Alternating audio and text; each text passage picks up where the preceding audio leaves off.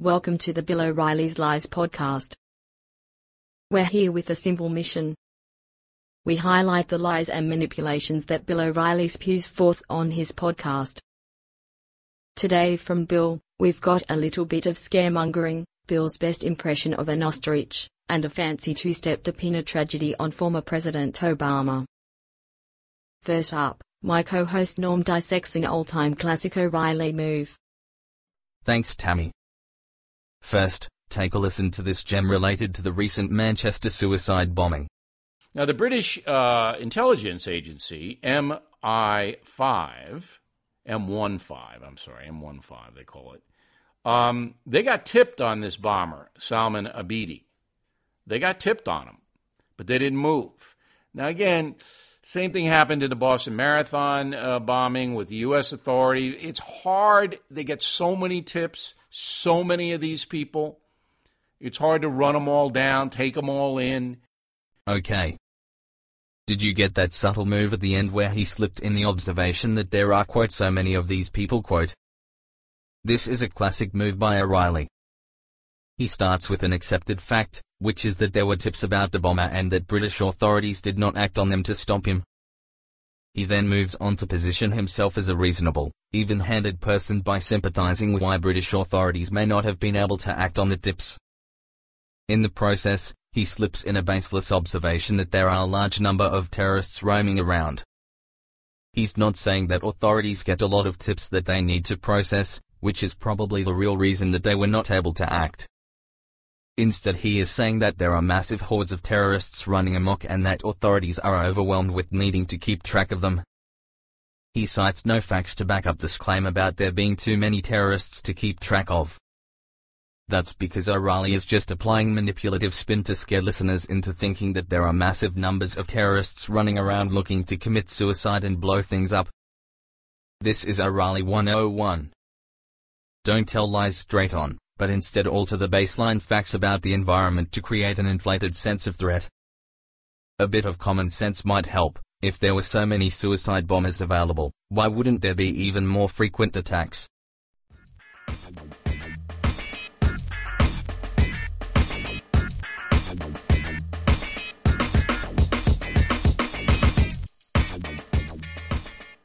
Wow, thanks Norm. That one was a doozy. What can I say? If nothing else, that Bill O'Reilly is a special guy.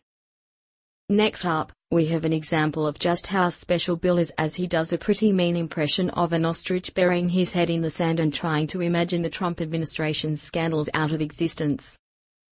Take a listen. What crisis? What crisis? There's an investigation going on on whether Russians were able to compromise people like General Michael Flynn. Okay? And Paul Manafort, who worked for Trump briefly in his campaign.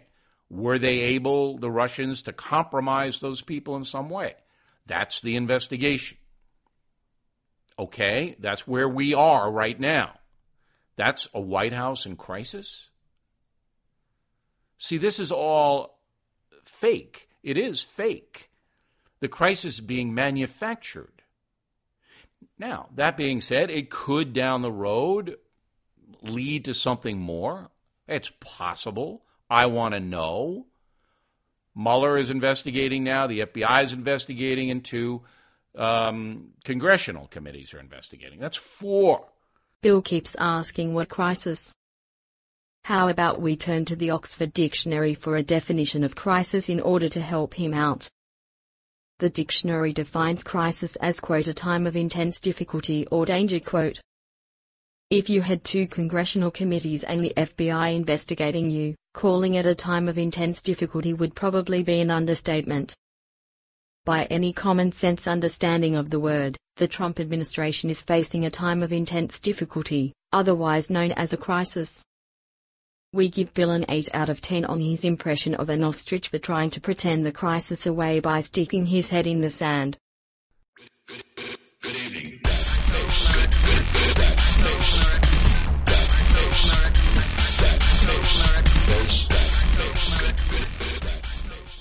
And finally, a report from Norm on O'Reilly trying to link the Manchester suicide bomber to former President Obama.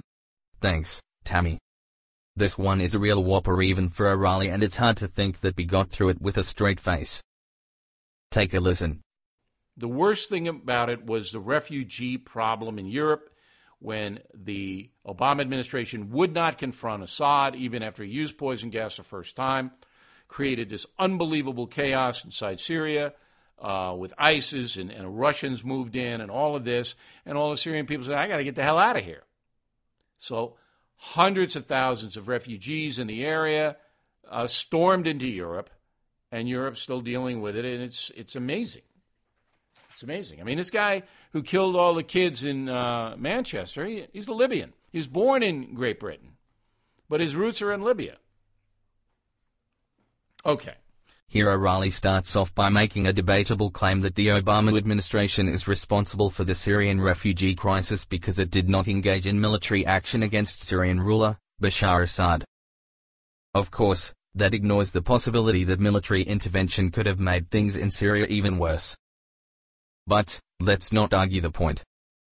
The really interesting O'Reilly lie comes at the end when he links the Manchester suicide bomber to his criticism of Obama's Syria policy. He does a classic O'Reilly move. He points out that the bomber was Libyan then corrects himself by admitting that the bomber was British born and only has Libyan roots. This makes O'Reilly seem like a fair guy who is willing to put out all the facts. But, in the process, he's taking his audience along for an even bigger lie. He's bringing up the Libyan suicide bomber alongside his criticism of Obama's Syria policy. He's tying the two together without any sort of logic. Instead he's just leaving his audience to draw false conclusions by stitching together irrelevant facts. Hey, Obama did a bad job in Syria. That led to Muslims pouring into Europe. Now there is a suicide bombing in Manchester. Not everyone will get fooled, but O'Reilly's game has never been to fool all of the people all of the time. His prey is just some of the people that get fooled all of the time.